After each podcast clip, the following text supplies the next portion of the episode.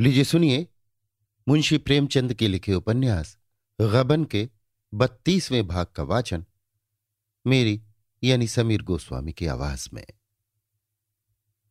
षोड़शी के बाद से जालपा ने रतन के घर आना जाना कम कर दिया था। केवल एक बार घंटे, दो घंटे के लिए चली जाया करती थी। इधर कई दिनों से मुंशी दयानाथ को ज्वर आने लगा था।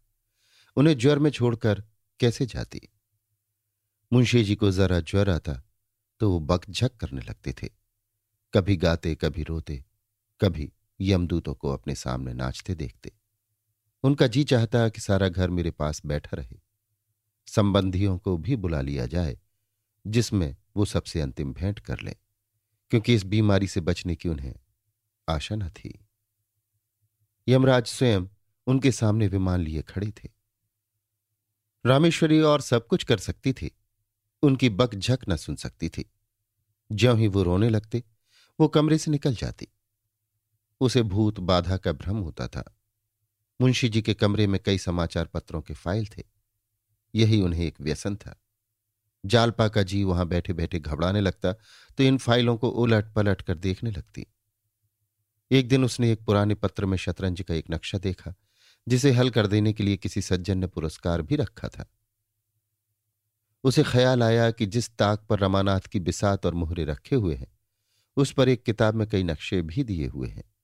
वो तुरंत दौड़ी हुई ऊपर गई और कॉपी उठा लाई। वो नक्शा उस कॉपी में मौजूद था और नक्शा ही न था, उसका हल भी दिया हुआ था।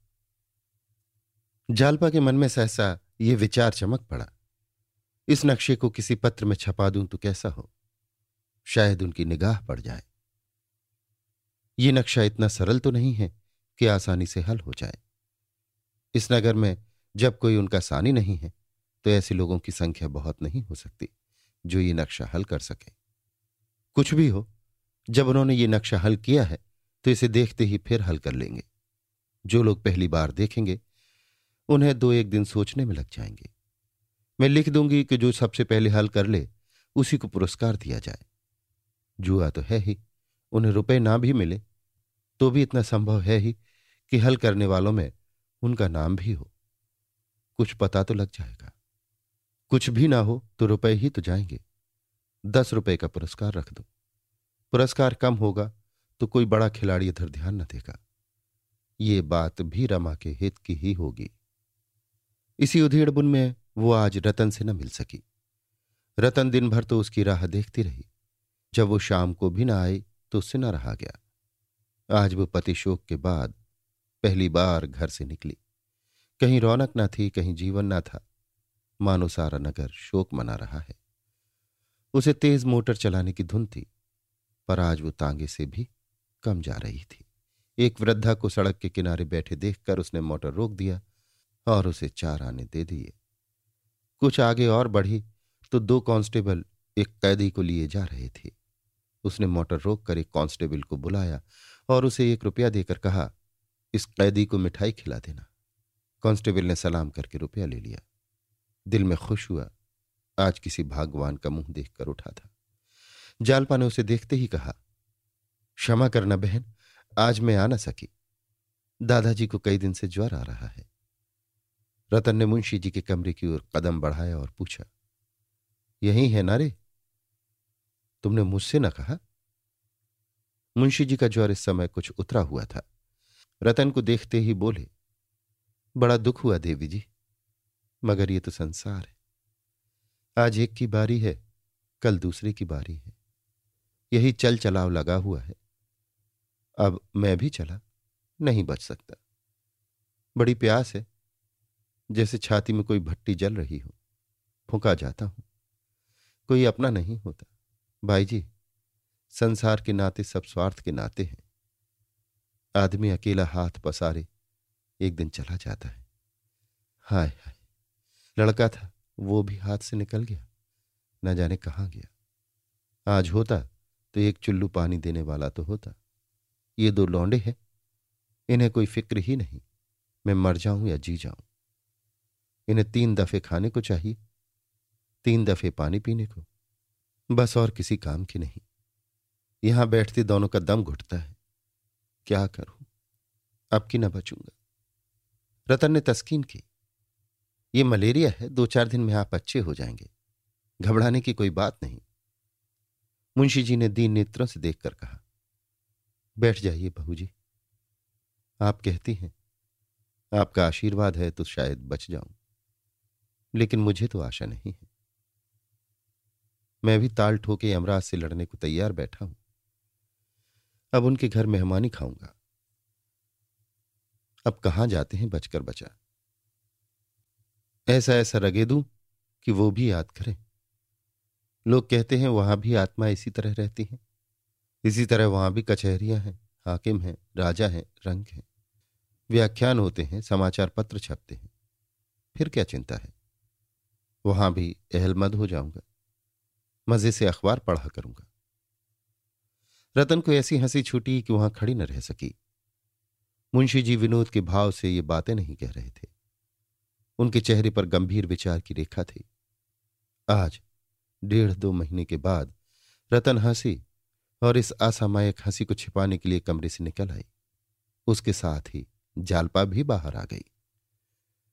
रतन ने अपराधी नेत्रों से उसकी ओर देखकर कहा, दादाजी ने मन में क्या समझा होगा?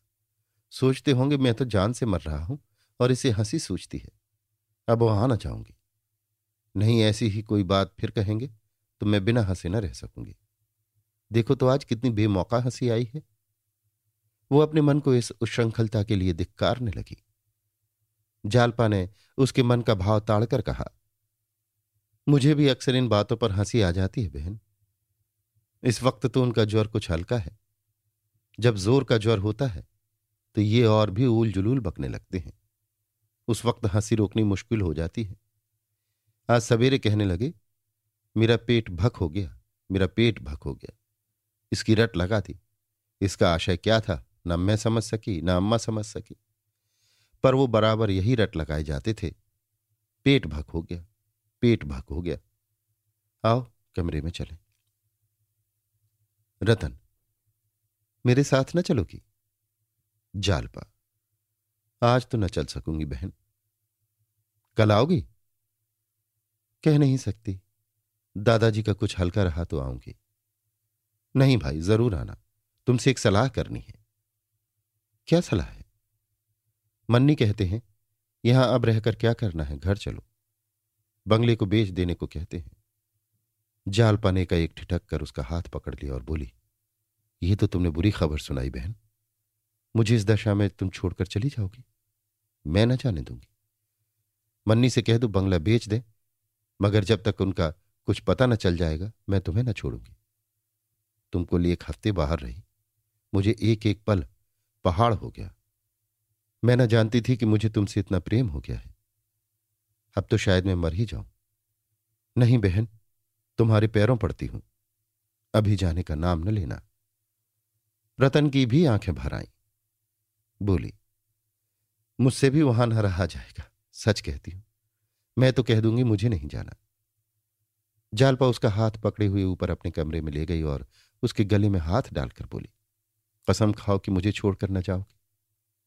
रतन ने उसे अंकवार में लेकर कहा, ले, कसम खाती हूँ, ना जाऊँगी, चाहे इधर की दुनिया उधर हो जाए। मेरे लिए वहाँ क्या रखा है?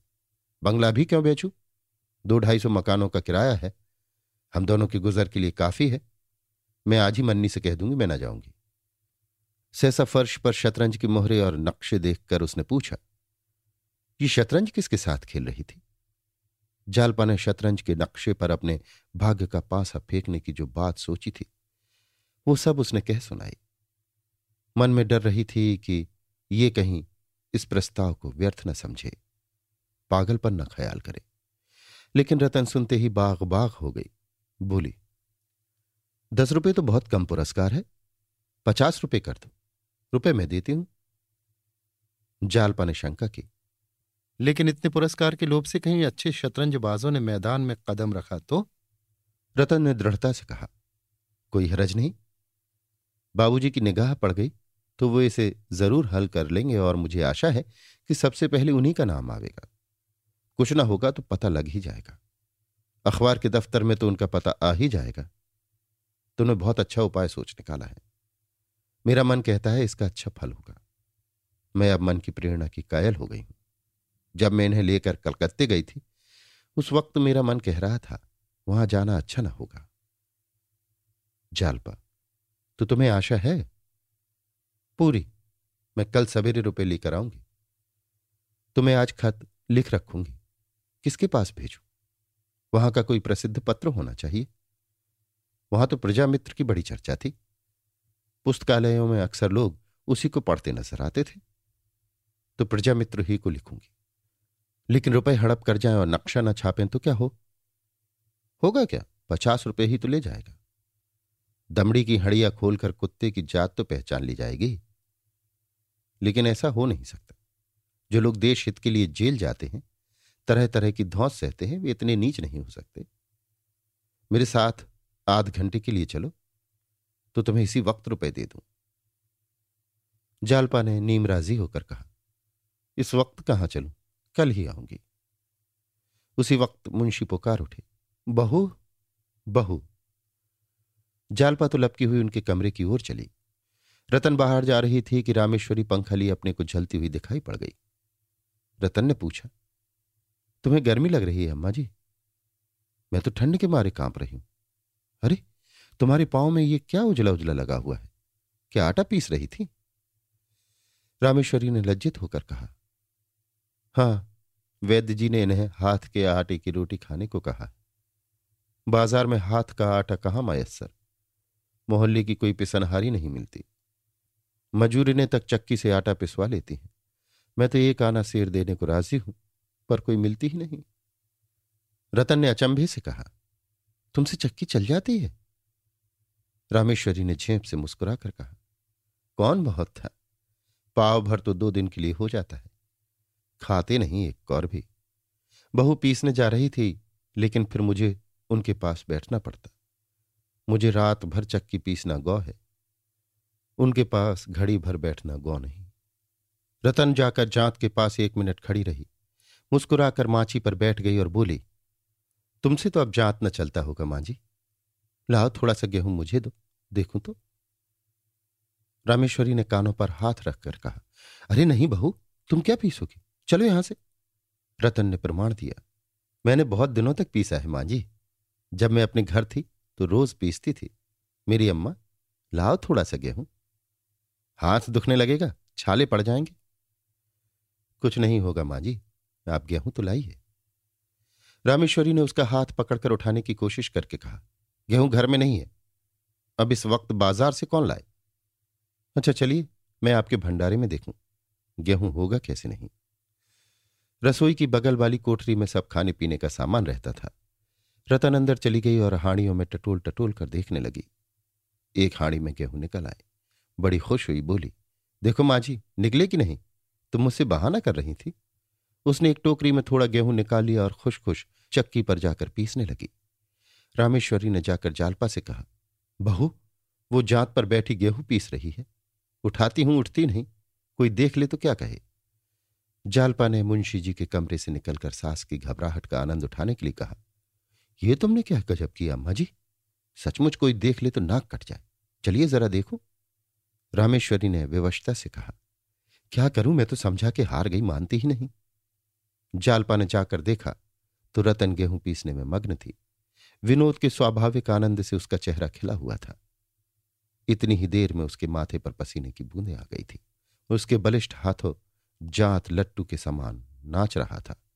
जालपा ने हंसकर कहा, ओरी, आटा महीन हो, नहीं पैसे न मिलेंगे। रतन को सुनाई न दिया। बहरों की भांति अनिश्चित भाव से मुस्कुराई। जालपा ने और ज़ोर से कहा आटा खूब महीन पीसना नहीं, पैसे ना पाएगी। रतन ने भी हंसकर कहा, जितना महीन कहिए, उतना महीन पीस दू बहू जी पिसाई अच्छी मिलनी चाहिए। जालपा, धेले शेर। रतन, धेली शेर सही?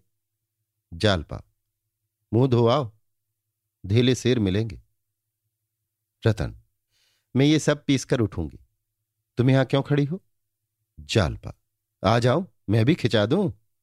रतन, जी चाहता है कोई जात का गीत गाऊं। जालपा, अकेले कैसे गाओगी? रामेश्वरी से, अम्मा, आप जरा दादाजी के पास बैठ जाए, मैं अभी आती हूँ। जालपा भी जात पर बैठी और दोनों जात का ये गीत गाने लगी। मोही जोगिन बना के कहाँ गए रे जोगिया? दोनों के स्वर मधुर थे। जात की घुमुर घुमुर उनके स्वर के साथ साज का काम कर रही थी। जब दोनों एक कड़ी गाकर चुप हो जाती तो जात का स्वर मानो कंठ ध्वनि से रंजित होकर और भी मनोहर हो जाता था। दोनों के हृदय इस समय जीवन के स्वाभाविक आनंद से पूर्ण थे। न शोक का भार था, न वियोग का दुख। जैसे दो चिड़ियाँ प्रभात की अपूर्व शोभा से मग्न होकर चहक रही हो। अभी आप सुन रहे थे मुंशी प्रेमचंद के लिखे उपन्यास, गबन के बत्तीसवें भाग का वाचन, मेरी यानी समीर गोस्वामी की आवाज़ में